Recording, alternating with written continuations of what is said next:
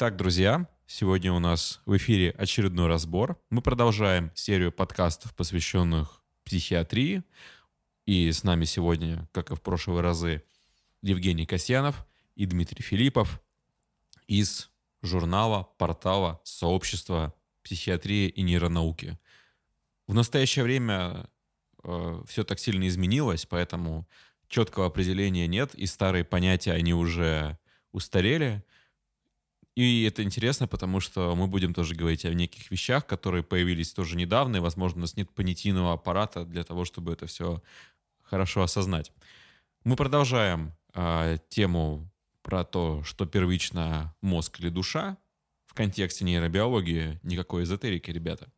А, в прошлый раз мы говорили про психологизаторов. Их основной тезис в том, что в развитии психических заболеваний виновато общество и среда, которой э, жил индивидуум, а биологизаторы говорят, что все детерминировано нашим мозгом и нейробиологическими процессами внутри него. И, соответственно, а, эта точка зрения, она на самом деле кажется такой более пугающей, потому что а, в целом представляется такой ничтожный человек, и над ним нависает как Господь мозг, который определяет его полностью судьбу. То есть его судьба, скорее всего, предрешена. Вот как у него на нейронах написано, так у него и будет. А вот э, что характерно, вот даже вот то, как ты сейчас говоришь, вот отметить, ты говоришь мозг и человек. То есть вот человек и Бог, понятно, это два разных существа. А мозг в твоем вот описании, в той схеме, которую ты предлагаешь комментировать, это что-то над человеком, что-то вне человека получается.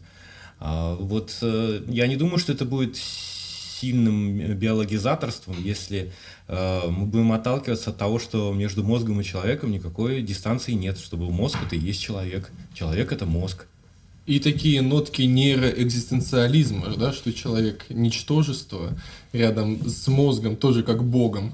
Это же отдельное даже направление считается третьей волной экзистенциализма, что все детерминировано и все, все очень-очень плохо. А где в таком случае человек, если мозг э, над ним.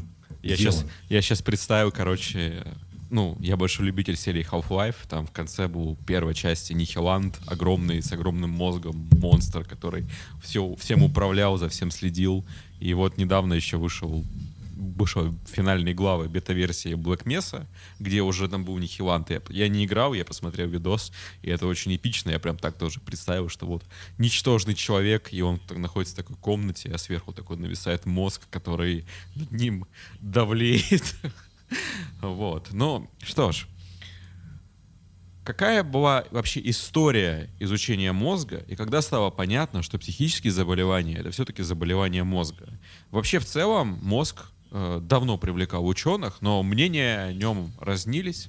Гиппократ и другие древнеримские, древнегреческие врачи вообще считали, что это такой эндокринный орган или орган, связанный с, э, и, там, не знаю, по-моему, с дыханием, как-то я помню, там, э, что типа там у него слизи много, и это как-то влияет на, на именно на процесс дыхания. Вроде бы как-то так. Я сейчас, наверное, такую глупость говорю, но я достоверно это, это не помню. Но в целом, когда примерно стало понятно, что все-таки вот это средоточие ума, и, соответственно, болезни ума находятся здесь?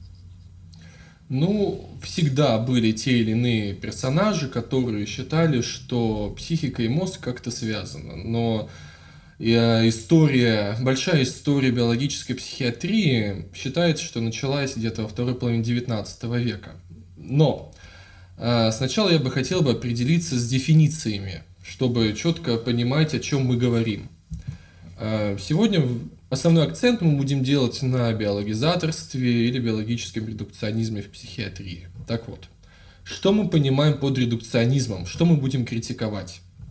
Редукционизм, как психологический, так и биологический, это принцип, объясняющий функционирование сложных систем, например, сознание, душа, высшая нервная деятельность или психическое расстройство – Принцип, который объясняет это более простыми явлениями. Ради примера здесь можно привести концепцию двойного послания Бейтса на шизофреногенных родителях. Можно привести в пример лоботомию Маниша или бихевиоризм Скиннера. Вот с ним, собственно, все и интересно, потому что психологические редукционисты его не считают своим, его отталкивают куда-то вот к биологическим, но а те, в свою очередь, говорят, что нет, он психологический редукционист. Ну, да, это действительно очень интересная тема, кому отнести бихевиористов.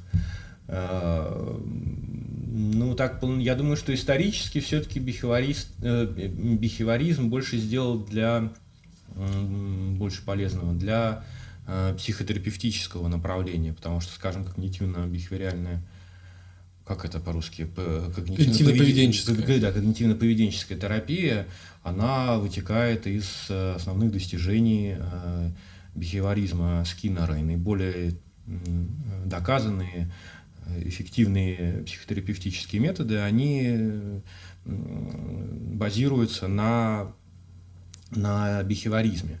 А, поэтому я бы так сказал, если нужно все-таки кому-то вот перепоручить бихевиоризм психологизаторам или биологизаторам, я думаю, что психологизаторам он, наверное, ближе. Это знаешь, это как нацисты были левыми или правыми. Но, гляди, Скиннер же, он же, кроме Уотсона, он читал Павлова и вот эти вот условные рефлексы, э, его эксперименты с голубями, именно вот из-за этого психологические редукционисты его переталкивают на сторону биологии. Но, опять же, это не сказать так, что это настоящая физиология в чистом виде, как э, павловская да, рефлексология. Не, ну если под психологическими редукционистами понимать людей, которые ну, психоаналитиков. Э, умножают сущности без необходимости, то есть, например, говорят о душе или о каких-то других метафизических надстройках, над организмом, то, конечно, да, Скиннер э, чужой для них человек, а, потому что это э, однозначно материалистическая э, школа.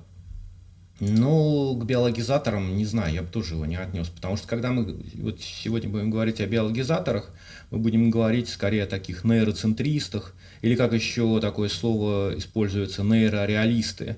Это нейрореализм, это такое эм, гипертрофированный оптимизм по поводу возможностей современной нейронауки, которая, как предполагается, совсем скоро-скоро сможет э, а, описать абсолютно все явления психической жизни на языке нейробиологии.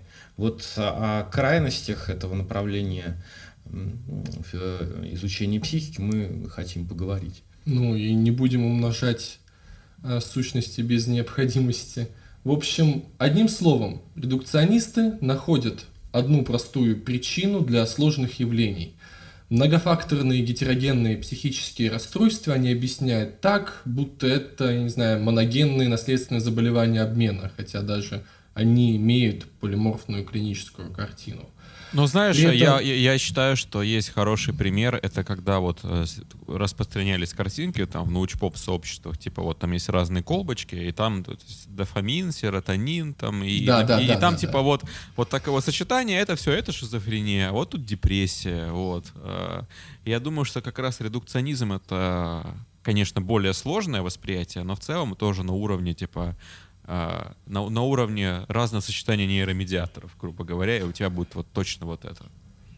Ну, я бы это называл больше некомпетентностью, нежели редукционистом, потому что, ну, чтобы заслужить звание биологического редукциониста, нужно хорошо знать тему, о которой ты говоришь, а люди, которые рисуют колбочки с нейромедиаторами, окрашенные в разные цвета, там дофамин какой-то красный, Нет, дофамин, по-моему, желтый. По-моему, дофамин синий был. Там, ну, ну, ну, ну без разницы. Ну, это некомпетентность. Она может быть с, с обеих сторон, и критиковать некомпетентность, ну, это, это не вы воевать со своим врагом все-таки. Это что-то что иное. Это вот у, у, у, в комментариях отписаться, и то даже не, следует этого делать. Но самое интересное, что редукционисты могут объяснять очень сложно и запутанно эти простые явления, создавая тем самым иллюзию глубины. То есть э, описывать э, подавленные внутриличностные конфликты очень сложными конструкциями, дополнять это клиническими случаями и так далее. Поэтому вот э, э, смешение шаманизма и сциентизма это очень опасно. Это труднее всего вычленить из нашей жизни, из науки, взять же ту же гомеопатию. Да, это уже не прям таки э, прикоснуться к кресту и помолиться. Это, это уже такое смешение псевдонауки, и поэтому с этим очень тяжело бороться. Не, ну самый яркий пример псевдонауки это астрология, которая когда-то была э, наука, имела право так называться. Но современные астрологи, вот если вы присмотритесь, они, э, ну был такой период, я не знаю, как совсем-совсем современный, но вот э, на заре э, современной российской астрологии, я помню, э, они э, давали комментарии с такими титулами, там, кандидат астрологических наук, например. И все время подчеркивали, что они не являются какими-то там экстрасенсами или там э, знахарями, а они являются представителями древней, основательной научной традиции. То, чем они занимаются, это, это наука. Так что, в общем, наука – это притягательный бренд ну, мне то же самое чувство появляется, когда я слышу термин нейропсихоанализ. Вот связать, да, вот Эдипов комплекс, нарушение там а, оральной фазы развития с каким-нибудь нейронным контуром в головном мозге, да, ну это странно звучит, но э, шутки шутками нейропсихоанализ это главная научная тема там Всемирной психоаналитической ассоциации, я не знаю, как точно называется, вот, но это их главная тема, то есть очень-очень э, тяжело, когда вот шаманизм это не просто ортодоксальный шаманизм, но он вот смешивается с наукой. Ну, вернемся к биологическому течению. Здесь важно отличить биологическое течение здорового человека от биологизаторства курильщика. И опять же, надо понимать, что любое направление научной мысли не идеально. Каждое течение имеет свои ограничения, лимитации, и его тоже можно критиковать за упущение. Как я уже сказал в начале, а, история биологической психиатрии началась во второй половине XIX века. Было три волны, и вот эта первая волна, она характеризовалась не столько идеей тесной связи психики и нервной системы, в это уже верили древние философы, сколько стремлением раскрыть связь между психикой и мозгом путем проведения систематических исследований, связывающих невропатологию и психические расстройства, а также с помощью построения первых экспериментальных моделей на животных и даже на людях. Биотический аспект этих исследований мы опустим, потому что ну, они имели свои особенности. А, в прошлом подкасте Дима упоминала очень известного психиатра Вильгельма Гризингера. Это была одна из важнейших фигур этой первой биологической волны. А, он же заявил очень громко, что психические расстройства – это расстройство головного мозга. Ну, надо понимать, что это было в первую очередь не редукционистское утверждение, а скорее утверждение, предназначенное для разграничения его идей против двух преобладающих подходов того времени.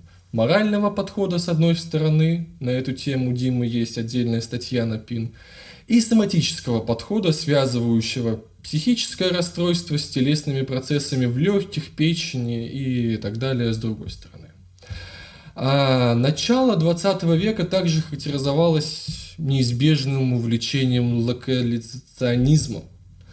То есть открывались центры речи, двигательные центры. Стоит также понимать, что в разные времена разные отделы, отделы мозга пользовались большой популярностью. Например, эпифиз, промежуточный мозг и так далее. Много уделялось вниманию, писали статьи эзотерические или даже какие-то научные. В общем, это вот это направление в начале 20 века, можно сказать, достигло своего апофеоза с такими именами, как Карл Вернике, Теодор Мейнерт, и позже Карл Ясперс, тоже очень известный философ-психиатр, философ я не, не зря поставил на первое место, назвал вот этих вот людей даже мифологами мозга. То есть он критически относился к этим людям, но Э, критически можно относиться и к своему Ясперсу. Все-таки Мейнерт это тот человек, который э, дал классическое описание зрительных путей, разработал учение о проекции топическом представительстве тела в коре мозга. Психиатрам будет известно, что он дал определение о менции. Э, на мой взгляд, этот человек все-таки сделал побольше, чем философ Ясперс. Ну да ладно. В общем, в начале 20 века, чуть позже, в результате различных изменений наблюдался упадок биологических подходов. С чем это было связано? Это было связано с популяризацией психодинамического направления, психоаналитического направления. Это было связано логично, как и во всей медицине, с двумя мировыми войнами. Это было связано с увлечением социализмом в Европе и Северной Америке, потому что социализм претендует не только на описание да, экономики, но оно претендует на описание вообще всего и жизни, и даже того, как развиваются психические расстройства, а они развиваются, следовательно, из-за буржуазной среды, из-за деления на классы и так далее. Поэтому биологическая психиатрия, она была отодвинута в сторонку. Вторая волна э, пришлась на вторую половину 20 века, после Второй мировой войны, как и во всей медицине. Э, поперли технологии, появилось очень много открытий. И э, первым из таких открытий для психиатрии это была генетика – которая показала, что тяжелые психические расстройства, в частности шизофрения, имеет сильную генетическую составляющую. Понятное дело, что это тогда было сделано еще без э, секвенирования, без каких-то поисков генов кандидатов. Это было сделано метод, методами классической генетической эпидемиологии, когда оценивалась распространенность психопатологии в семьях, пораженных и в семьях здоровых. Оценивались, э, значит, кон- кон- э, оценивались близнецы, близнецовый метод, метод с усыновленными детьми. И, соответственно, когда люди видели, что распространенность психопатологии у монозиготных близнецов выше, чем у дизиготных, что в семьях накапливается психопатология, тогда ставился вопрос, а не связаны ли психопатологии с генетическими методами. Сейчас-то мы уже понимаем, а, опираясь на оценки наследуемости современными близнецовыми исследованиями, что такие заболевания, как шизофрения или биполярное расстройство, не достигают наследуемости 80%. Это довольно-таки высокий показатель, который показывает, что вот для популяции генетические факторы играют большое значение. Вторым важным открытием после 20 века это было открытие первых эффективных лекарственных средств. Это литий в 49-м, хлорпромазин в 52-м, имипромин, первый антидепрессант в 57 году и диазепам в 63-м, да, бензодиазепин. А, эти открытия сыграли огромнейшую роль. Можно сказать, что это было важнейшей э, точкой в истории психиатрии. А, эти открытия быстро стали главным столпом психиатрического лечения и внесли большой вклад в последующее исчезновение крупных психиатрических лечебниц во второй половине прошлого века. А, вскоре после открытия этих первых препаратов появились а, концепции нейрохимического дисбаланса нейромедиаторов, а, которые стало излюбленной объяснительной моделью психических расстройств. Однако надо понимать, что например, открытие связи э, серотонина и норадреналина э, с депрессией в 69 году и вот эти рисованные колбочки в 2К19 уже в 2020 году, прошу прощения. Вот, это абсолютно разное. То есть тогда это было вершиной науки, а сейчас это уже вот на уровне э, мемов в социальных сетях. И вот это вот открытие, оно, можно сказать, показывало глубину ученых. То есть Одни все равно продолжали искать, они задавались вопросами, почему, например, антидепрессанты буквально-таки в первые э, 10 минут связываются с рецепторами головного мозга, начинают работать, а не дай бог, на четвертую неделю э, и так далее. То есть стоял вопрос, что дальше? Видимо, этого не совсем достаточно, но люди, склонные к, к редукционизму, они все вот связывали, с, например, только с мономинами. Депрессия – это только мономины. То есть, опять же, да, как я упоминал, в дефиниции очень важно, что редукционизм – это упрощение, то есть одна простая вещь. То есть, например, мономины. А, и в какой-то мере сейчас это выглядит как редукционизм. Тогда это было большим открытием и вершиной науки. И так или иначе, любой редукционизм в своем апофеозе, в своей максиме достигает уровня доктрины, от которой нельзя как-то отвлекаться, отходить от нее. Да, я бы сказал, что это наиболее фундаментальная проблема э, биологизаторства, или как мы договорились его называть, биологического редукционизма. То есть, если вот искать в нем что-то самое плохое, то, наверное, я бы назвал это тенденцией к сcientизму. Э, под сcientизмом я понимаю такое э, несправедливое э, возведение науки в статус всемогущей системы взглядов. В этом статусе наука выглядит как квазирелигиозная система, в которой есть своя догматика, есть свои авторитеты пророческого ну, ты, же, ну, ты же знаешь, как бы есть как бы среди неореакционеров американских есть понятие собора, the cathedral, и есть, оно объединяет в себя там просто социальные и политические институты с доминирующими политическими взглядами, а есть другой термин, называется академия, то есть оно представляет себе такую науку, возможно, это как раз тоже туда. То есть именно что как некий институт, который тоже все определяет. Ну, э, институты тут э, не так важны, как э, важна вдохновленность и преданность отдельных индивидуумов.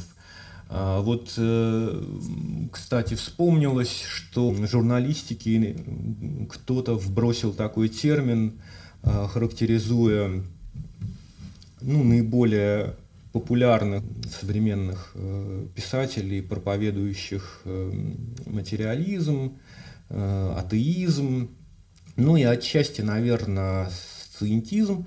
Я вот могу вспомнить только двух. Это Докинс и Деннет. Вот кто там еще, еще два каких-то есть очень известных персонажа. Их вот кто-то назвал четырьмя всадниками апокалипсиса. В общем, чувствуется, что здесь в деятельности есть нечто большее, чем просто сочинение хороших книг. Э, сциентизм это, это идеология э, тоталитарная, ну не в политическом смысле слова тоталитарная, а такая вот идеология, которая претендует на абсолютную силу э, объяснения вообще всего.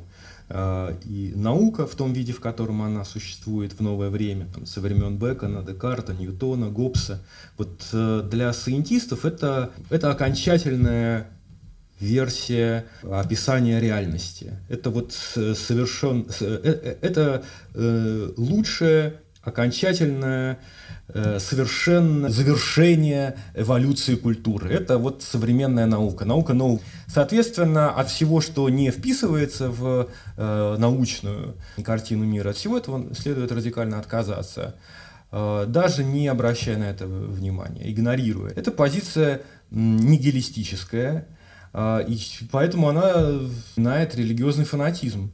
Э, религиозный фанатик вот точно так же э, считает ненужным обращать внимание на, что, на что-либо, что не вписывается в его представление об истине. Он верит в том, что он знает абсолютную истину, и, э, и все. То есть э, сcientизм – это сакрализация определенного метода познания мира. И, э, к сожалению, э, сcientизм приводит к закрытию творческих возможностей науки.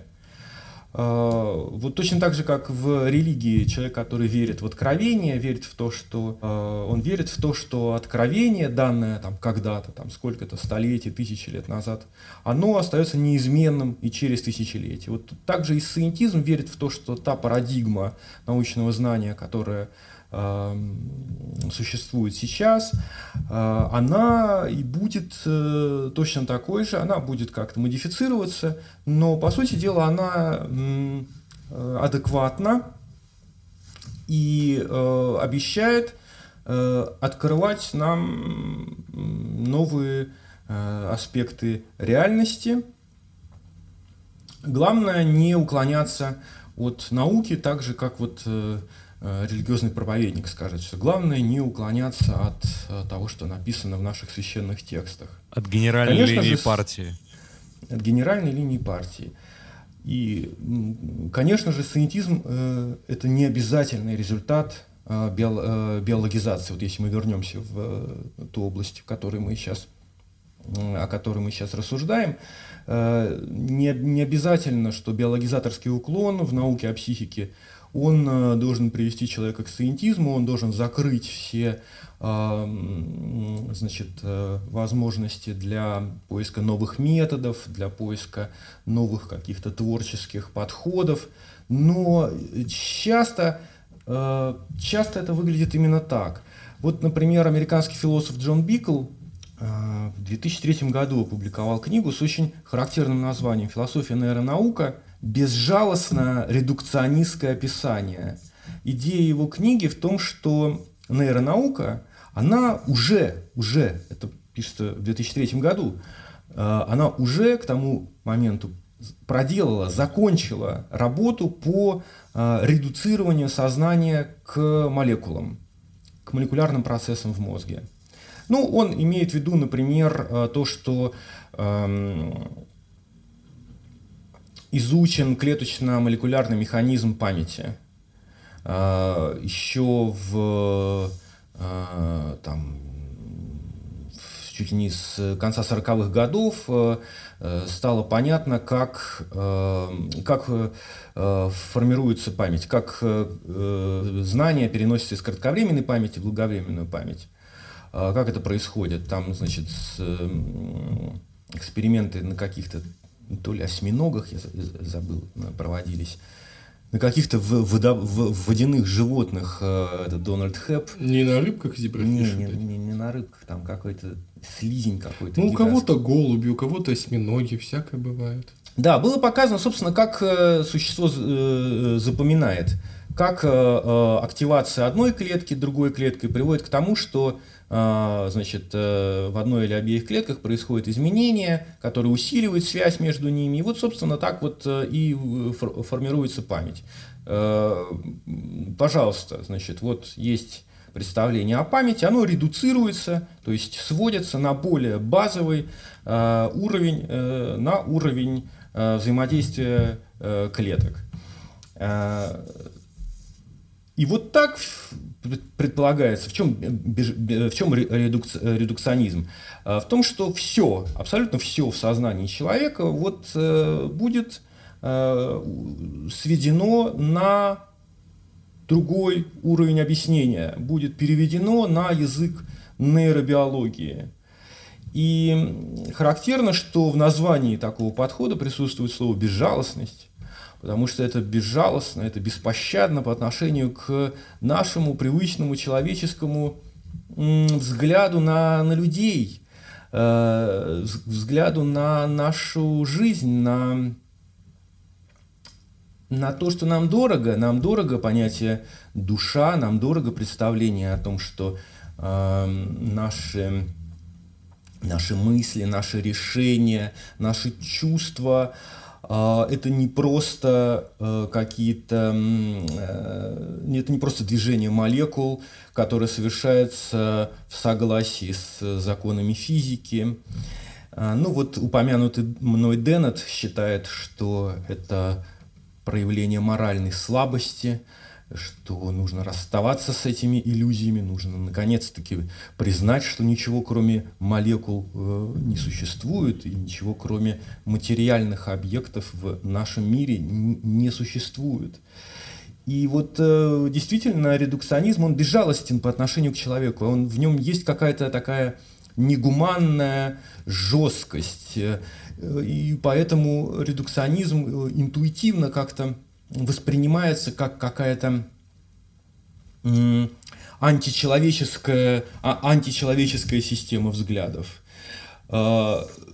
Ну, э, тут сложно, комменти сложно комментировать. Может быть, для кого-то, вот для того же Деннета, наоборот, в редукционизме, в э, биологизаторстве, э, в редуцировании человеческого сознания к работе мозга, наоборот, в этом есть очень много каких-то перспективных и многообещающих моментов. И, может быть, есть люди, которые считают, что человечество э, будет развиваться и достигать э, каких-то новых э, невообразимых вершин, только если человечество откажется от этих нелепых понятий, не только от понятия душа и каких-то религиозных понятий о человеке, но и от таких понятий, как которыми наполнен наш обычный язык потому что ре, ре, э, редукционизм э, обязывает нас отказываться от э, психологической терминологии.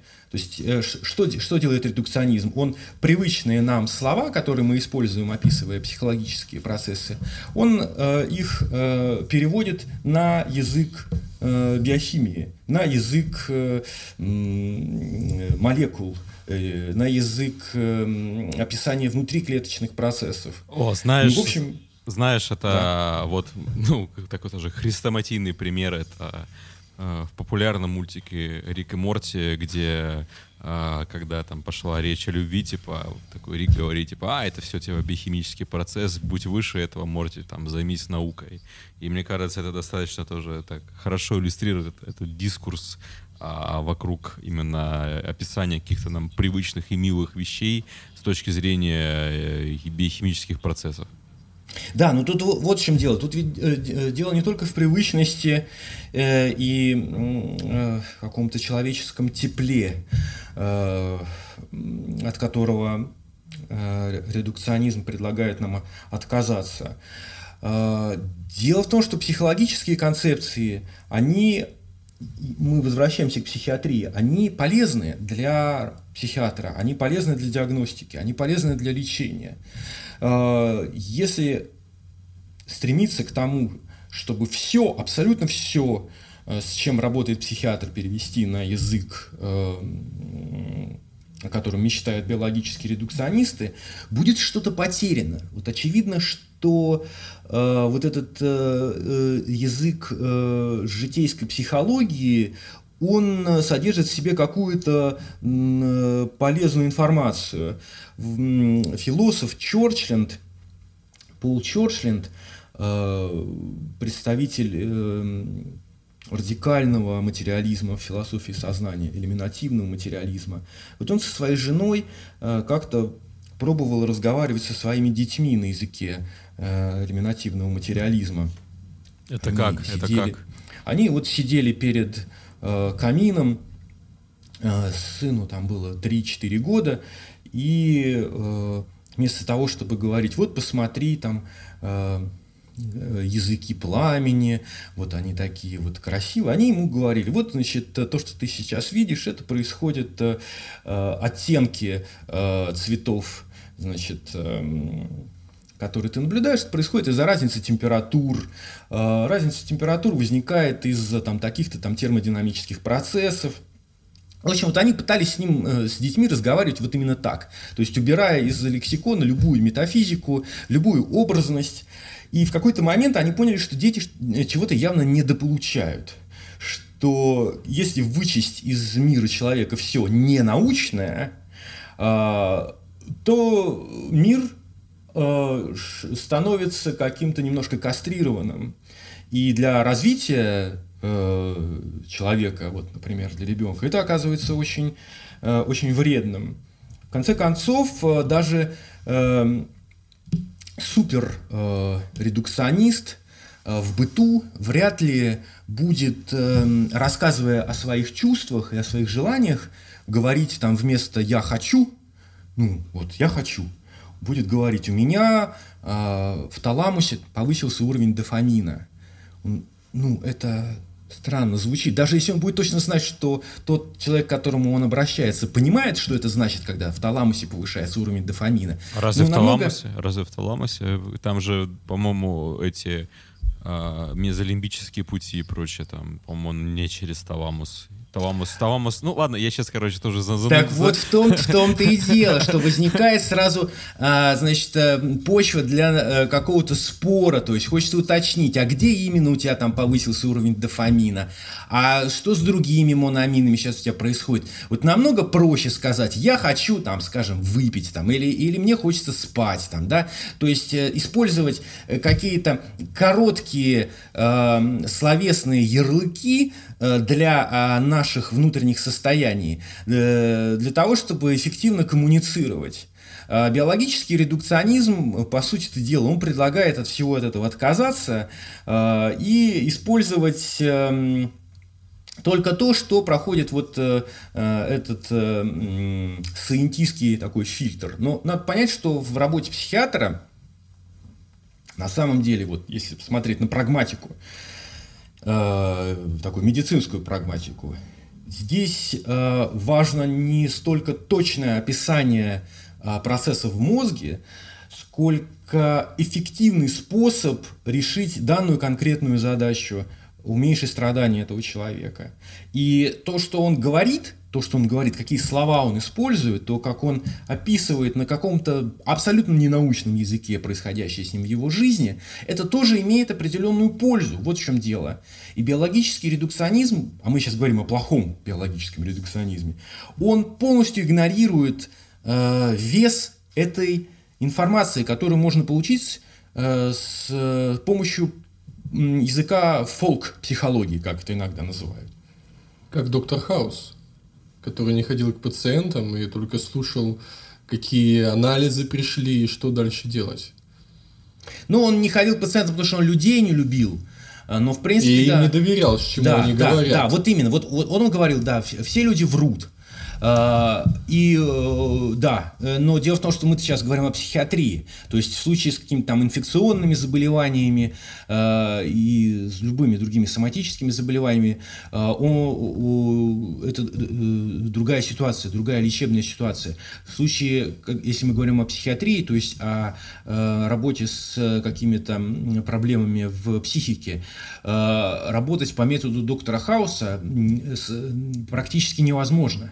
Потому что с пациентом все-таки нужно поговорить, чтобы уловить э, дискурс, уловить речевую стратегию э, пациента. Поэтому я думаю, что психиатрии доктор Хаус невозможен пока, на данный момент. Нет, конечно, невозможен, но э, здесь появляются большие проблемы в лингвистике. Мы не можем найти общий, общий язык, общую терминологию или как-то более точно дифференцировать а, какую-то терминологию. То есть для большинства населения тревога и страх – это синонимы. С точки зрения нейробиологии нет.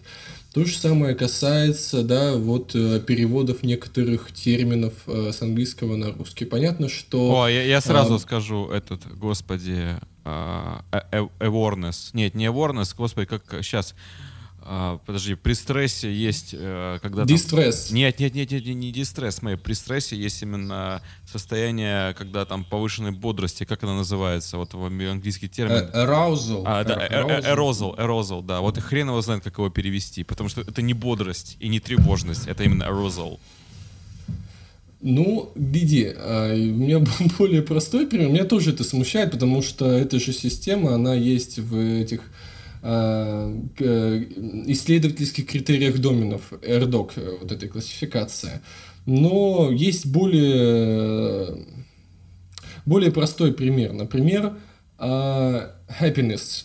Да? То есть большинство психометрических шкал, диагностические критерии, они создавались в западном мире и ориентировались на такого ну, на, на, на американца, на западного европейца, да, но и на русский язык э, это слово переводится как «счастье». Но что для американца happiness, то для русского несчастье. Русский человек, когда ты спрашиваешь русского человека, счастлив ли он, он русский человек чаще всего скажет нет. Потому что для него счастье это вот родился ребенок, это вот э, к маме приехал впервые за долгое время, ты получил большую премию или полюбил э, взаимно. Вот. И вот, вот для э, вот это счастье для русского человека гораздо правильнее перевести Uh, вот happiness на русский язык как просто положительный опыт, на мой взгляд. Испытываете ли вы положительные эмоции вообще? И он скажет, ну да, вот я вкусно поел на обед, мне было так приятно, нормально. То есть, uh, если переводить это как счастье, то ангидонию можно выявить у 99% россиян. Вот. Один процент, там, ладно, гипомания, мания, вот. Потому что, ну, это не совсем правильный перевод. И вот это вот языковая проблема. И, опять же, это та же, как делится та же самая ангинодния внутри себя. Язык порождает, он удобен, но он порождает тоже очень много проблем. Он удобен сейчас, но он, он хорош, но э, вряд ли мы сможем пойти по этому пути дальше. И, конечно же, даже самый заядлый редукционист, он всегда будет спрашивать самочувствие этого человека, какие жалобы он предъявляет, потому что это очень важно, субъективное состояние, потому что субъективное состояние, как мы знаем, может улучшаться и без каких-то а, биологических вмешательств. А, это называется еще плацебо-эффектом. И самое интересное, что плацебо-эффект тоже имеет свою нейробиологию. Поэтому а плацебо-эффект очень тоже сильно зависит от э, языка, зависит от языка, потому что уровень эмпатии, как обращается врач, насколько человек сам верит в то, что ему станет лучше. А верит это что значит? Это он мыслит. А мышление это что? Это внутренняя речь, опять язык. Поэтому это, это путь, который мы сейчас используем. Но вот если сейчас вдаться в футурологию, какая будет психиатрия будущего? А, она, конечно же, будет э, все-таки это сфера услуг, так или иначе, медицина, она будет интересоваться, что беспокоит человека, какие у него жалобы, но насколько диагностические критерии будущего, они будут состоять все-таки из симптомов, которые предъявляет сам человек. То есть... Э... Ну, это очень э, интересная тема, конечно, о психиатрии будущего.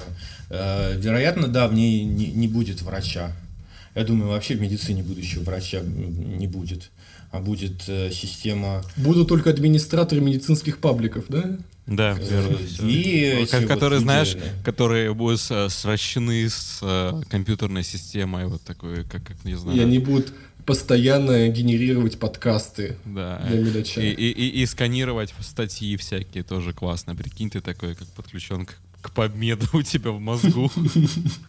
Я бы вот еще сказал относительно, э, раз уж я взял на себя роль критика э, биологической, э, биологизаторской, лучше сказать, тенденции психиатрии, помимо проблем с языком нерешаемых, есть ведь еще одна слабость, скажем так, не то чтобы слабость, но особенность Эм, работы психиатра, которая не позволяет э, превратить психиатрию в чистую нейробиологию.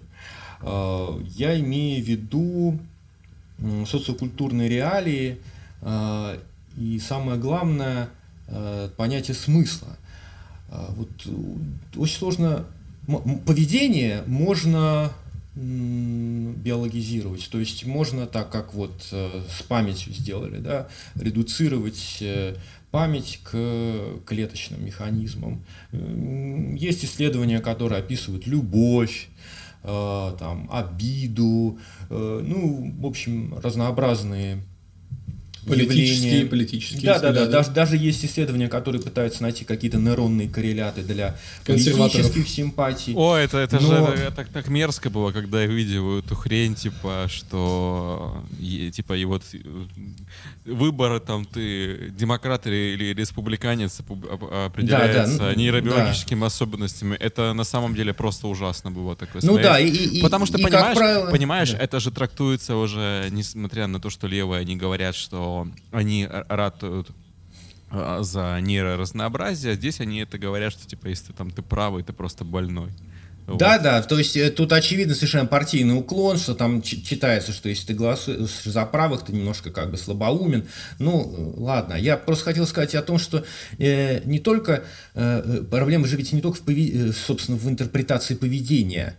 Э, когда мы говорим о поведении, э, мы должны э, еще учитывать э, такую важную категорию, как смысл вот э, пример. Одно и то же поведение, э, нанесение самому себе телесных повреждений.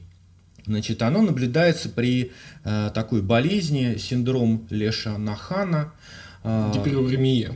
Да, когда у человека э, дефицит определенного фермента, И вот э, по, по этой причине он наносит себе телесные повреждения. Он там грызет пальцы, больше вот, с- вот с этим связано, да. И, например, есть э, папуасы, ну точно не скажу, где они живут, но, в общем, у них зафиксированное э, такое интересное поведение. Они травмируют свои пенисы с целью имитировать менструальное кровотечение. Э, вполне сознательная такая деятельность. И вот если мы ничего не знаем о культурной оболочке этого поведения, если мы ничего не знаем о племени папуасов, о том, что, что именно вот э, для них значит э, такой акт, Мы не одобряем а, культурный расизм, сразу скажу это так, просто Если вам нравится бить по своему пенису и вызывать, имитировать менструальное кровотечение, то мы ничего против Да нет, не я, я вообще никаких оценочных, э, да- да- даже не, не думал никак это оценивать. Э, Я хотел сказать о том, что, э, быть может, э, мозг папуаса, который совершает такие вот акты аутоагрессии, он будет здоровым с нейробиологической точки зрения. Вот в чем так, моя мысль-то. В том, что вот он, может быть, если мы его будем анализировать как биологические редукционисты, то мы в мозге у него не увидим ни- никаких аномалий. Но при этом его поведение с точки зрения постороннего наблюдателя будет довольно странным. Он рубит себе пенис, значит, и смотрит, как там кровь течет, значит, бегает там по деревне. Э, Мы ничего не знаем о, социокультурной, э, о социокультурном контексте. И в таком случае э, понятие смысл, категория смысла для нас является решающим, потому что понимая смысл, мы уже не будем лечить этого папуаса, скорее всего. Мы не будем говорить о том, что он болен. Да. Я вот к врачу обращаюсь. Ну, сейчас так, Дима, Дима на меня так посмотрел, будем Бо- или не будем все-таки. Или мы оставим его. Э, По поводу Покоя. поставления диагноза, э, я вспомнил сразу же, когда были была такая практика карательной психиатрии в Советском Союзе, и когда людям назначали лечение из-за их политических взглядов и политической позиции, объясняя при этом какими-то изменениями в их, в их мозге, наличием так называемой вялотекущей шизофрении и прочее. Это тоже, мне кажется. Ну Естественно, вот э, э, по- подожди, нет, подожди, они не объясняют. в том-то и дело, что если мы обращаемся к э, выкарательной психиатрии, ее, ну, мягко сказать, э, слабость в том, что она не предъявляла никаких нейробиологических э, доказательств того, что... А, они даже не а, предъявляли диссиди- ничего, все понял. Ну как, просто ставился диагноз и все, то есть по каким-то клиническим проявлениям. Я-то сейчас говорю с позиции э, биологического редукционизма, который считает, что вообще ничего нет, кроме каких-то процессов в мозге.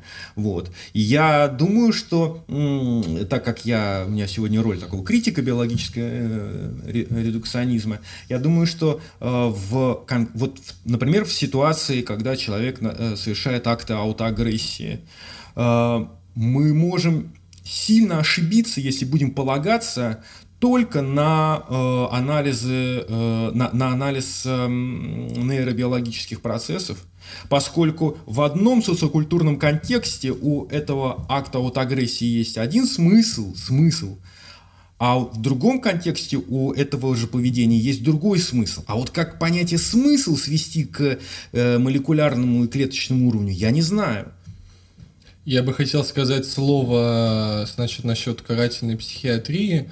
Я считаю, склонен считать, что это была не сколько проблема психиатрии, а системы власти в стране и отдельные проблемы отдельных э, психиатрических персонажей, которые, которые брали на себя эту роль и выставляли диагнозы, которые они выставляли. Даже если посмотреть... Вообще политики часто используют психиатрию, и я думал, это проблема только левых. Например, поглядеть, что было, когда э, Дональд Трамп стал президентом. Там же около 140 психиатров из APA сказали, что у него нарциссическое расстройство личности. Они подписывали какие-то документы. Дима, ты, кажется, переводил. Э, так и там интересно, как на это прореагировал один из авторов DSM, э, какого там DSM-5, по-моему. Уже, да, пятый был. Или DSM-3. Ну, в общем, один из, важ... одна из важ... важнейших авторитетов в американской психиатрии, он, он сказал, что, ну, это, конечно, очень сильно некорректно, а, хотя он, он согласился с тем, что Трамп э, э, значит, демонстрирует все признаки нарциссического расстройства личности, но, э, во-первых... Ну, это ужасно, не общаясь с человеком. Нет, нет во-первых, он, он, сказал, он сказал важнейшую вещь, что, судя по всему, Трамп совершенно не страдает от своего расстройства личности, а в таком случае вот это наклеивание диагностических ярлыков, э, оно некорректно с позиции, ну, собственно, э, врачебной. То есть, если человек не испытывает дистресса, то в, в данном случае мы не можем его называть больным человеком. А какие э, проявления э, характера, там, симпатичны они нам, не симпатичны, это уже, наш, э, это уже ну, как бы личное дело э, человека. Не хочешь действительно общаться с неприятным нарциссом, там, не, не общайся. И второй момент, он в этом интервью отметил, что в общем-то, э, вот эти вот диагнозы, э, легкость дистанционной диагностики, это говорит не только о том, что эти психиатры не совсем этично поступают, это говорит о том, что существующая система диагностирования, она позволяет это, э, это делать, и что еще раз подчеркивает необходимость ее изменить. Ну, я опять же, я хочу сказать, что это проблема всех политиков – и в большей степени, конечно, левых, хотя та же Айн Рэнд в своей книге «Добродетель эгоизма» писала о том, что все неврозы из-за того, что у нас альтруистическая культура, и нужно как-то от этого отойти. Ну, в общем, это, этим часто злоупотребляют. Даже Ася Казанцева читала как-то в Ирарте лекции про консерваторов, и что они там боятся жуков, они менее, значит, склонны к новизне, это дофаминовый путь, понятно, да, ну и так далее. В общем, я думаю, это проблема политиков и, значит, э, политически ангажированных психиатров, которые да. хотят занять какой-то пост или просто посвятить свое имя, или настолько они недовольны и не изучили биоэтику, этику, что высказывают свое мнение о человеке, выставляя ему диагноз э, просто потому, что он из другой политической партии. Не, ну тут просто вот еще что. Тут нужно понять, что не только в э, э, политике, а вообще в, ну, согласитесь, в быту люди, например, спорят с кем-то или какая-то конфликтная ситуация. И один из э, риторических э, ходов в споре или в конфликте – это обвинить э, оппонента в том, что он э, псих. Газлайтинг. Ты понимаешь, что а поехавший, да? Да, поехавший псих, там, больной человек, то есть что с ним говорить, он болен, он ненормальный. Это, ну что, это, это, это даже не проблема политиков, это, это такая культурная особенность сейчас. Э, значит, по поводу важности контекста в психопатологии. Конечно же, он очень важен. И, конечно же, Дима говорит очень правильные вещи. Но э, надо понимать, что психиатрия всегда имела психологический уклон. И там было гораздо больше психологического редукционизма. Это факт. И даже когда сейчас мы пытаемся перетянуть одеяло на середину, э, это воспринимается этой психологической частью как биологический редукционизм, хотя на самом деле он таковым не является. И вот э, именно спор вокруг внешней среды э, и биологии, как одно с другим соотносится, это очень важный момент, и он э, очень часто обсуждается на примере, например, аддикций. Вот. Являются ли а, аддикции расстройствами головного мозга, аддикции, то есть зависимости? А, или же это все все-таки проблемы внешней среды, это психологические проблемы, это неадаптивные, а, выработанные какие-то системы поведения и так далее. Например, люди, которые стоят на позициях, э, что это расстройство головного мозга, они должны все-таки выявить несколько факторов. Во-первых, это нейронные корреляты, которые говорят о том, что у этого человека зависимость. Очень важно, чтобы эти корреляты были патологическими. И третий важный пункт, чтобы этих э, каких-то биологических коррелятов было достаточно для того, чтобы у человека э, в любой среде э, развилась та или иная психопатология. Но, поскольку говорят критики, поскольку наркоманы способны бросить курить в определенных условиях, аддикция не может классифицироваться как болезнь мозга. В принципе, в принципе, это очень умный аргумент, поскольку он использует а, одну особенность многоуровневого подхода, а именно роль факторов окружающей среды, чтобы аргументировать против тезиса, а, что психические расстройства – это расстройство мозга, расстройство мозговых контуров.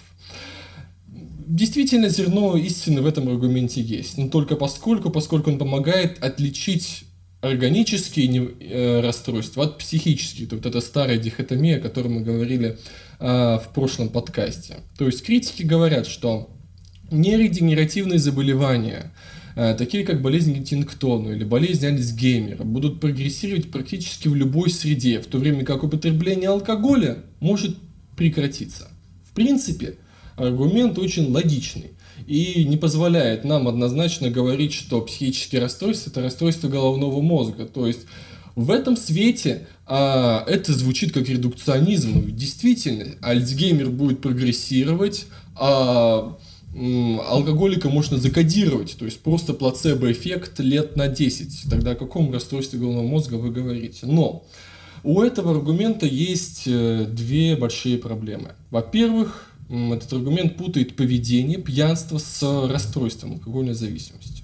Хорошо известно, что люди, страдающие алкогольной зависимостью, которые которым удается бросить курить или пить, или принимать психо... другие психоактивные вещества, все еще являются зависимыми пожизненно, имеют высокую склонность к рецидиву. Именно это может быть объяснено тем, что аддикция – расстройство головного мозга. Кроме того, эта аддикция может плавать, то есть человек бросил курить, начал больше заедать стресс, например, да, пищевая аддикция, э, или как один а, человек, принимающий один тип психоактивного вещества, переходит на другое. Ну, о метадоновой заместительной терапии говорить не стоит, об этом уже все слышали.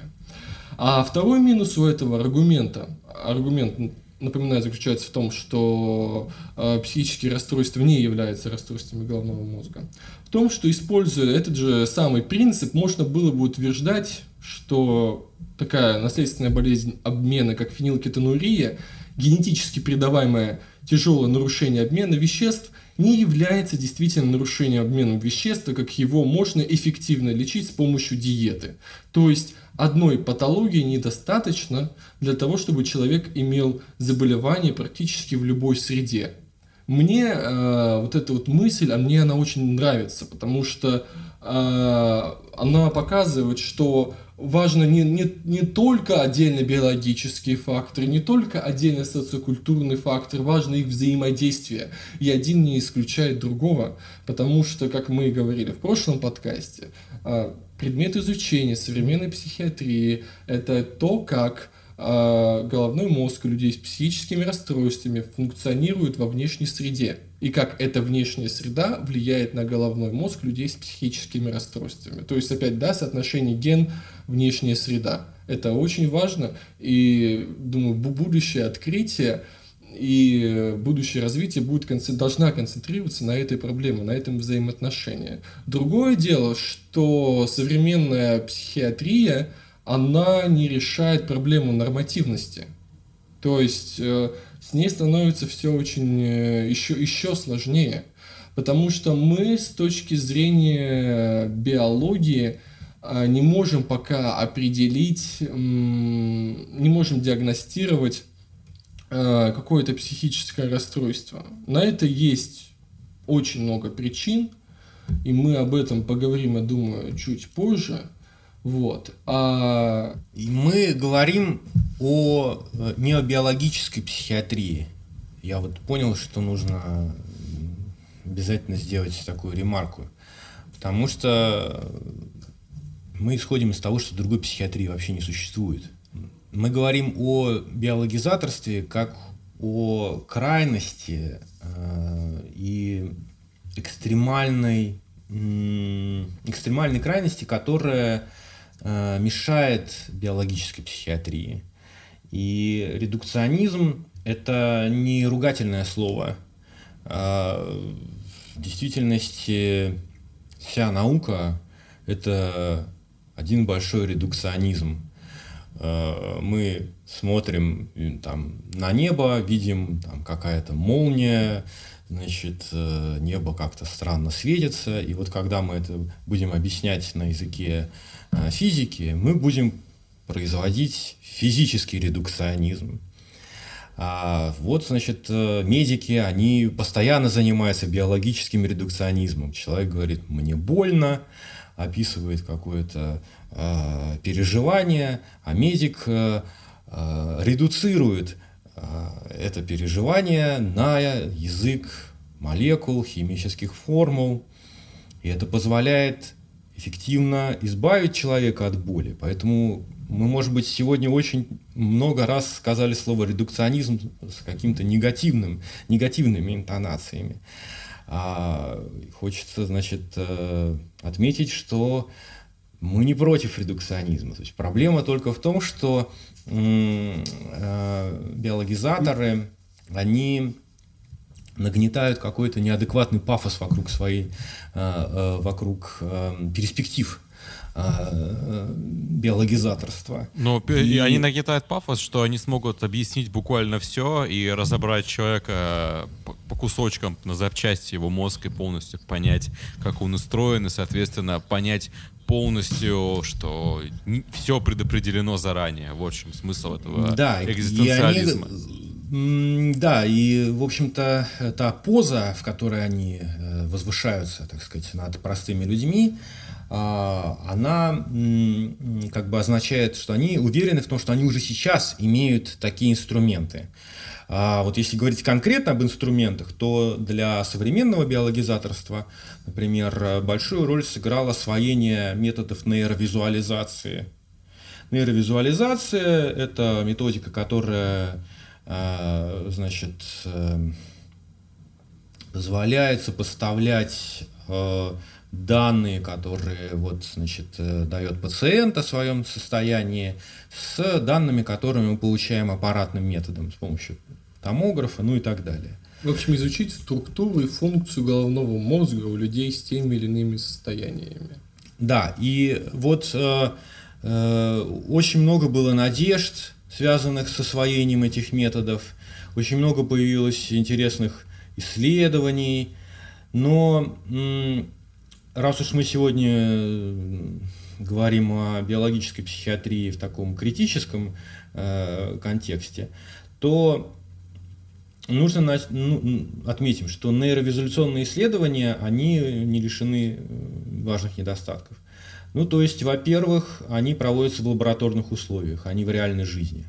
Лабораторные условия – это специфический контекст, это необычная ситуация, э, то есть это то, что влияет на дизайн, это то, что э, вносит э, серьезную погрешность. Э, используются какие-то стимулы, то есть, что меня всегда удивляло э, в исследованиях, скажем, страха и тревожности, показывают человеку фотографию там страшного лица или там какого-то испуганного лица и смотрят, значит, что у него там в мозге происходит что, я, ну, я видел, да, эти фотографии, но почему вот именно вот эта вот, э, вот эта картинка, по мысли авторов исследования, должна стимулировать какие-то процессы в мозге?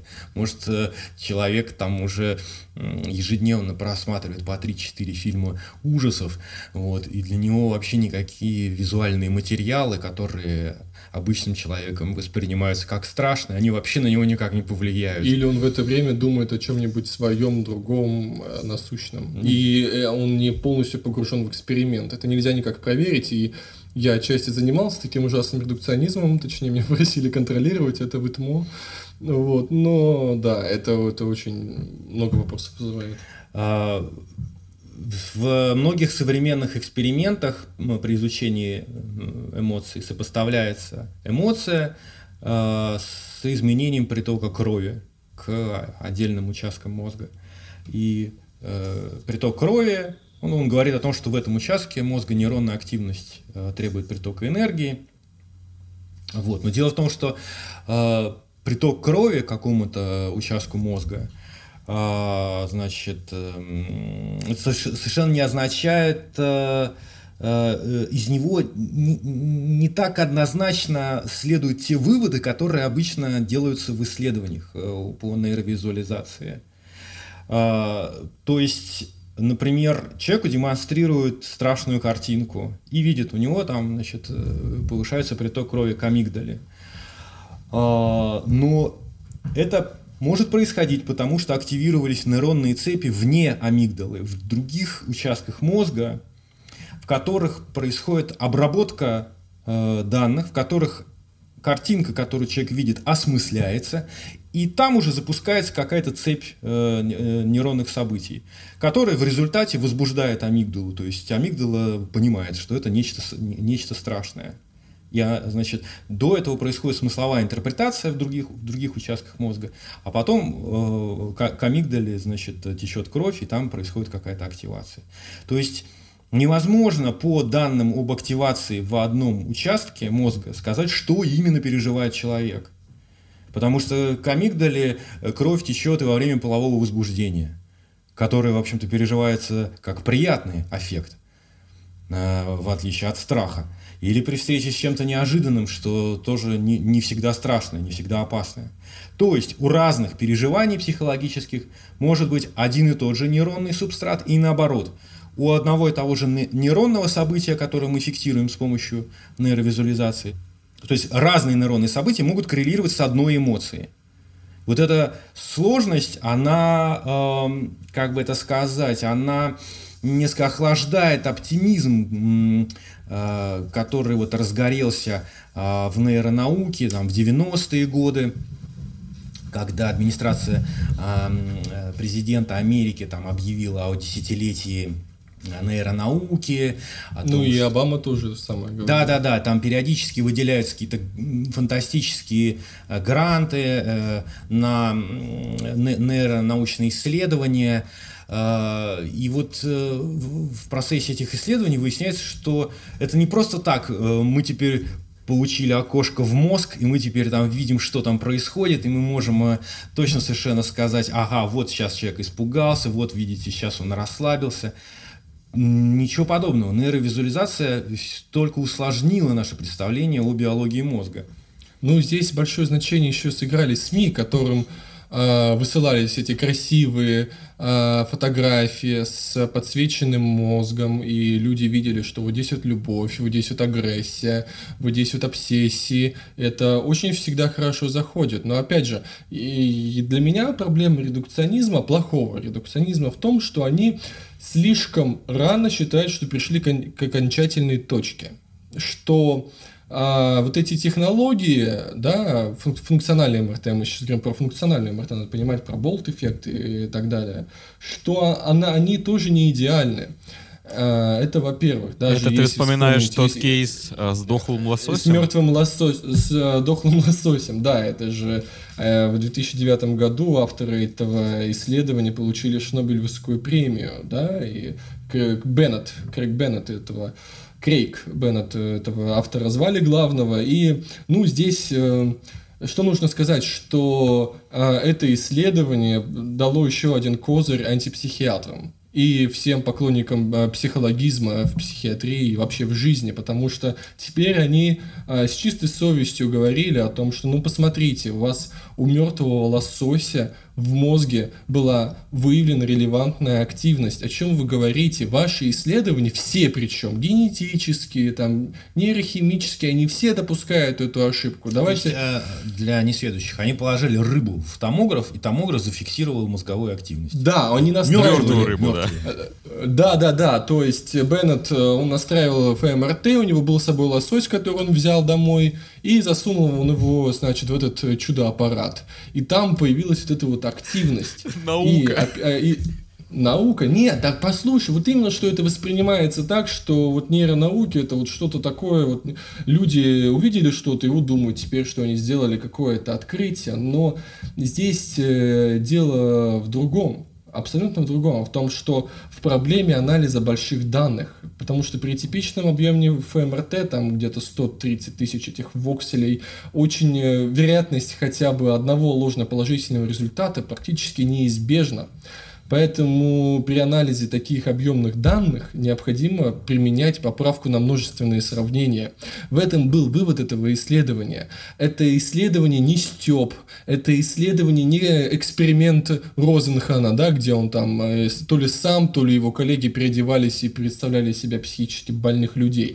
Нет, это эксперимент, который показал, ребята, когда вы анализируете результаты, которые получили с помощью функциональной МРТ, нужно делать поправку на множественные множественные сравнения. Действительно, вот к 2009 году в очень хороших журналах было достаточно большое количество работ, которые этого не делали, и это могло привести к ложноположительному результату.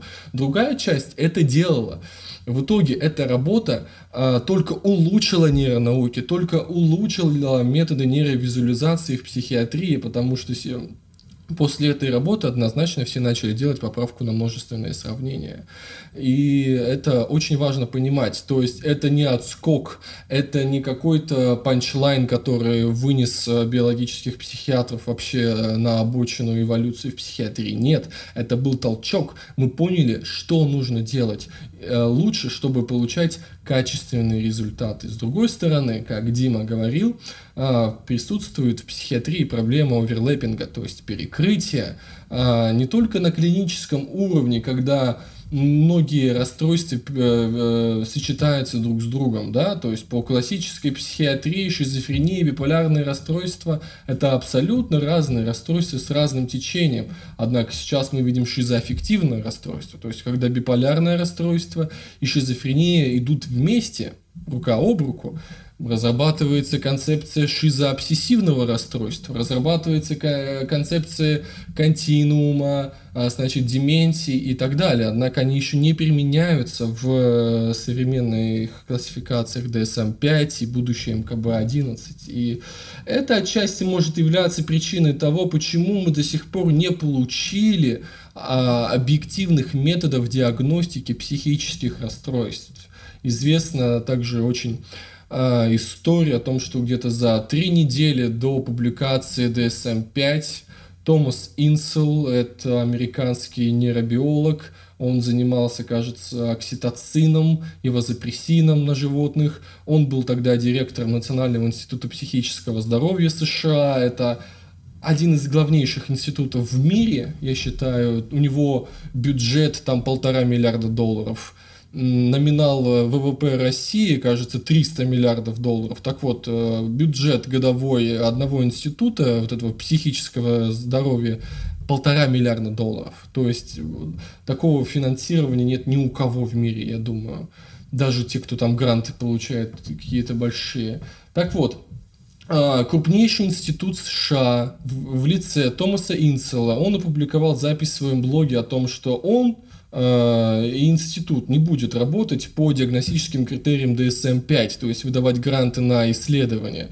Они будут разрабатывать свою классификацию своими критериями.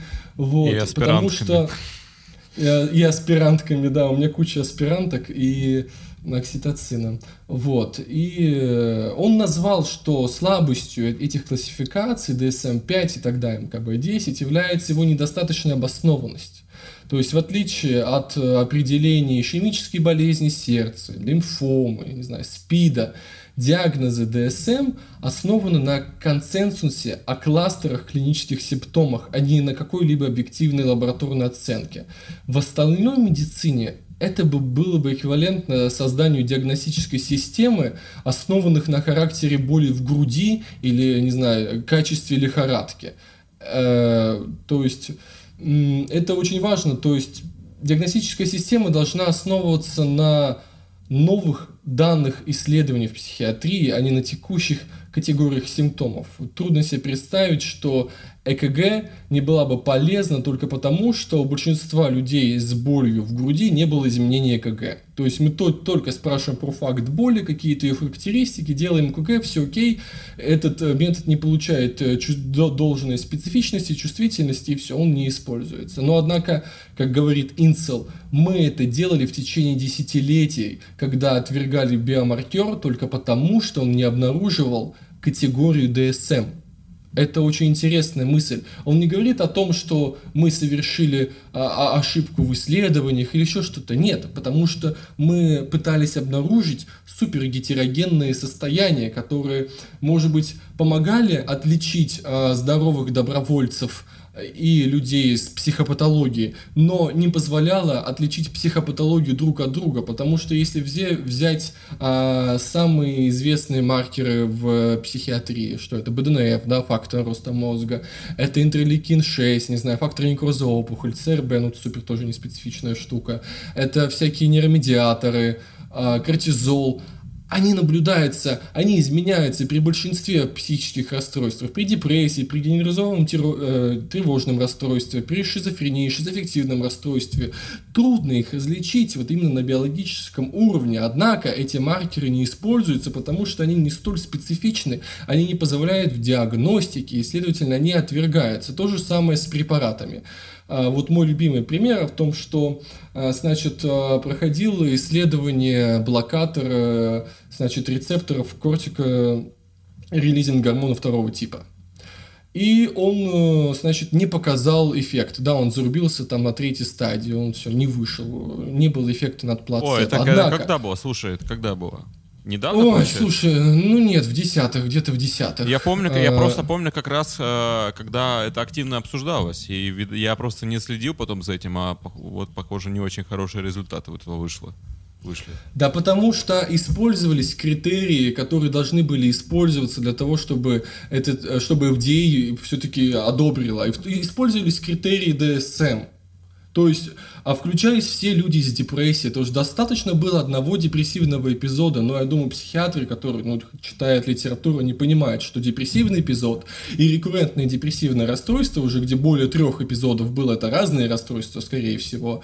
И, и а, в это исследование включили всех людей с депрессией, с депрессивным эпизодом или с уже повторяющимися эпизодами. И, естественно, он там не показывал свою специфичность, но группа предполагает, что гиперактивация ГГН оси характерна для всех пациентов с депрессией. Но, когда уже потом, постфактум, а, значит, определяли гиперкортизол имию путем околографии, то есть человек спал, и во сне кортизол, понятно, он влияет на центры сна, и там менялась архитектоника сна, и они по околографии определяли состояние гиперкортизолемии, давали им блокаторы кортикотропин-релизинг гормону, и у них улучшалось состояние а, при депрессии в сравнении с плацебо. Вот вот как должна делаться наука будущего. Однако это было такое, знаете, экспериментальное исследование, которое ничего не дало. То есть современная форма, биг форма, она ищет такой компромиссный препарат, который будет помогать всем пациентам с депрессией. Такие являются все нынешние антидепрессанты, антипсихотики, противодементные препараты.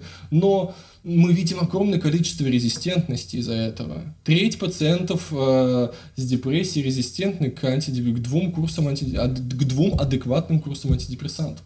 Это большая проблема, и эта проблема, возможно, по мнению Инцела, кроется в том, что мы используем максимально широкие диагностические критерии для исследований. И нужно исходить из другой логики. Нужно определить как, к, к чему пришел, пришел Институт психического здоровья США? Они создали свою классификацию, да, RDoC, э, исследовательские критерии доменов. Их логика состоит в том, что они сначала определяют нормальные психические процессы, затем они определяют, какие нейробиологические процессы участвуют в этих э, психических феноменах.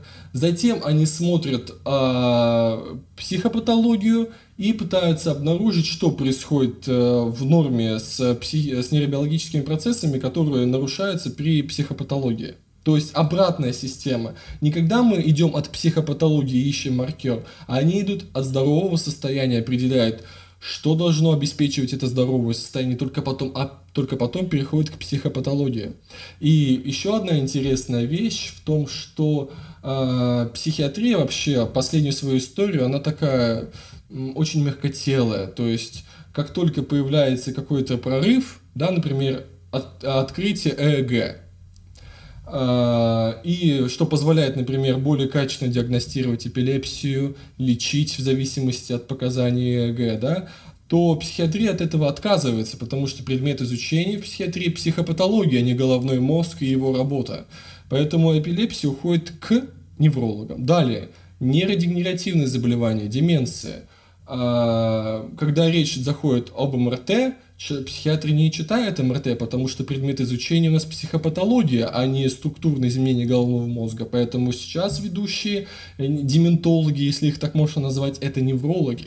То есть психиатрия такая мягкотелая, она движет вот этот в сторону психологического редукционизма, постоянно смотрит и дает э, э, нозологии в други, к другим специалистам, где происходят действительно какие-то прорывные события. Но это не касается вот этой классификации RDOC, потому что а, помимо определенных доменов, которые там существовали, это там, э, значит, положительные, негативные валентности симптомы, это симптомы социального взаимодействия, как раз-таки вот э, э, система, отвечающая за бодрствование, сон, они недавно добавили домен моторных функций.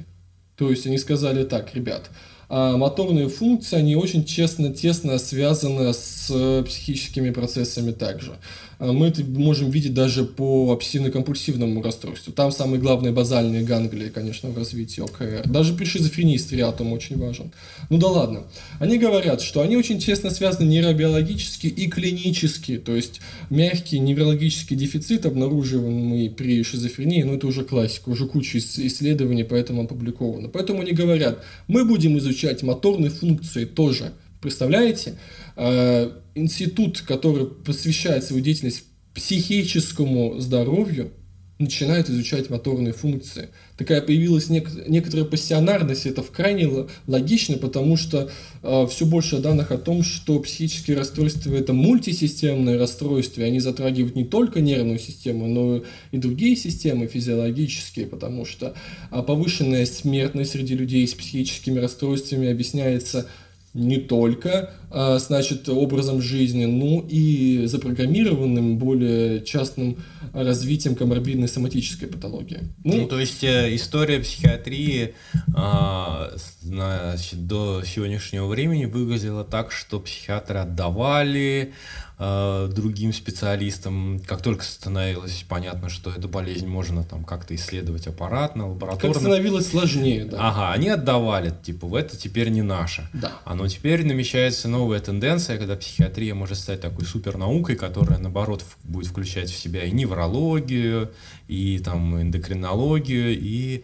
э, будет э, отбирать. А психиатрия в 90-х годах и в последующем времени – она развивается э, в области биологии больше, чем в области психологии.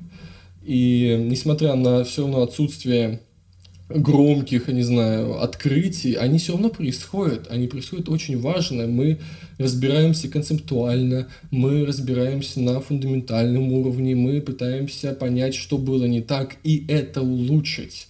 А, появляется, в общем, словосочетание молекулярная психиатрия уже никого, никого не удивить. Изда... Журнал Издается журнал, да, с 97 -го года под э, Nature Publishing Group, и он является одним из самых цитируемых, одним из самых, а, одним из самых читаемых. А, развиваются другие э, специальности, которые являются смежными. Э, строятся различные математические модели функций мозга, которые пытаются проанализировать психопатологию. Это, кстати, очень интересно, потому что изначально наиболее редукционистской областью психиатрии считалась психиатрическая генетика, потому что, ну что может быть более, э, более, как это сказать, ну, дальше, чем гены, не опустишься. Ну да. Глубже да, не копнешь. Да, глубже не копнешь. Тут вообще математическое моделирование, то есть царица наук математика пришла в визуализацию, в психиатрию, в нейронауке, в нейробиологии. Это отдельная область.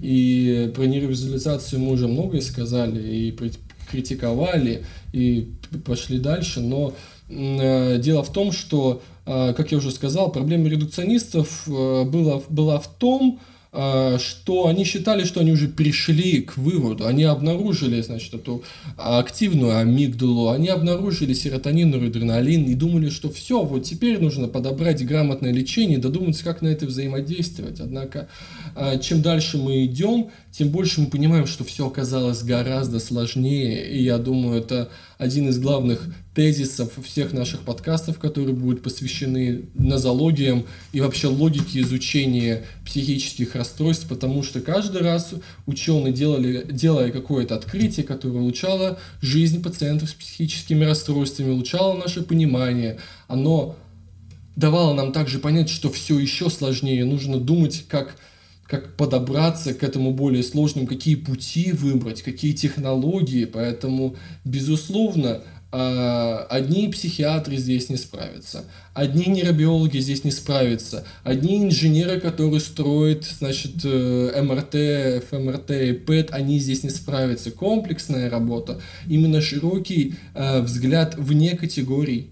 Мы сейчас можем сослаться опять на Роберта Сапольски. В каждом подкасте давай, давайте ссылаться на Роберта Сапольски. Но, в общем, нужно мыслить вне категорий, и тогда уже станет легче понимать, что э, куда движется психиатрия и избежать биологического редукционизма. Понимаешь, Сапольский как раз-таки является, мне кажется, биологизатором, вот мне так кажется, посмотря на его да лекции. Неправда. Думаешь, неправда. нет? Окей. Нет, он, для меня это идеальная середина.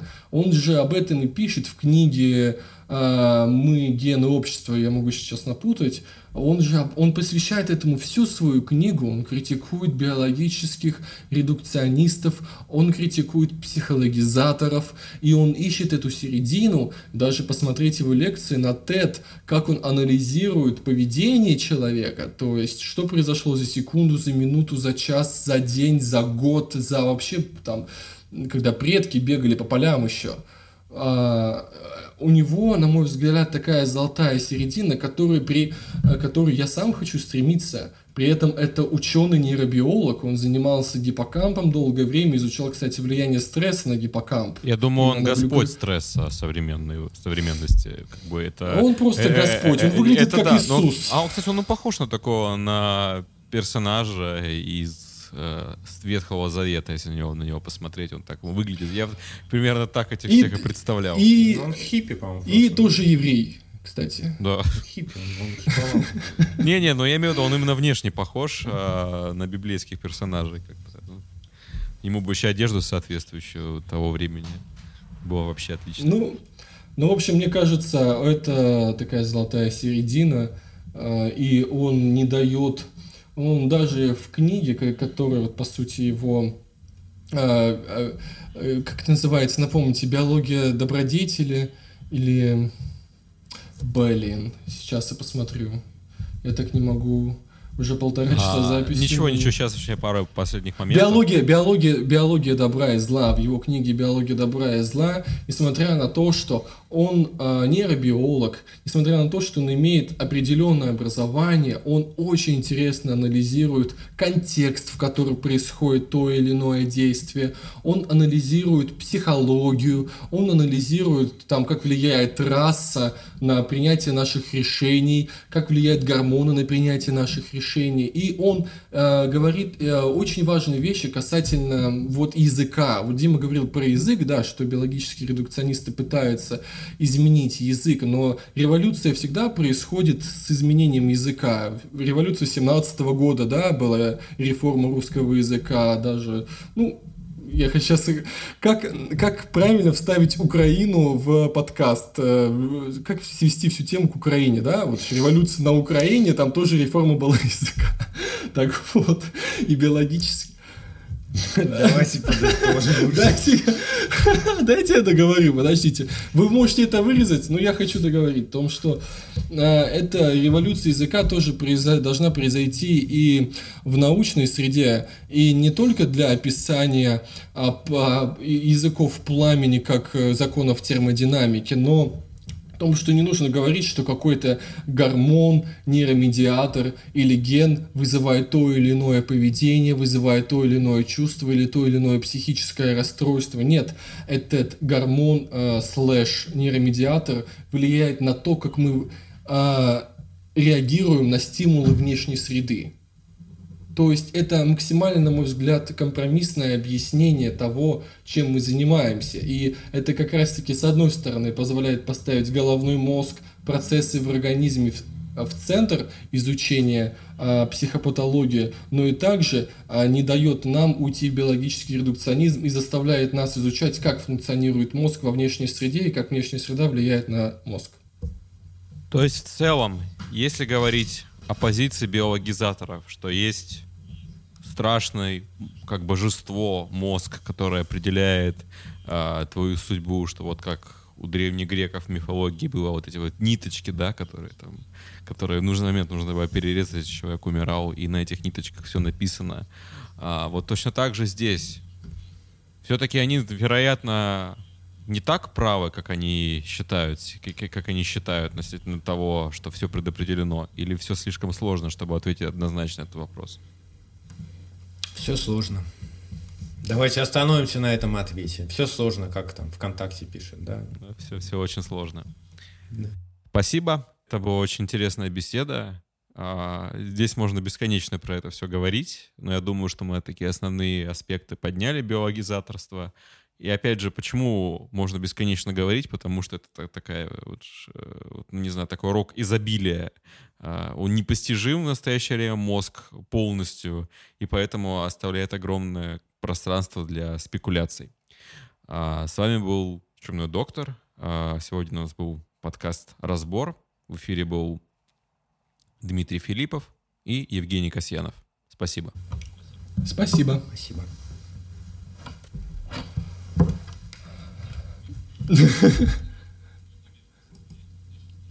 А не нужно нажать стоп? Блин, а вдруг удалим?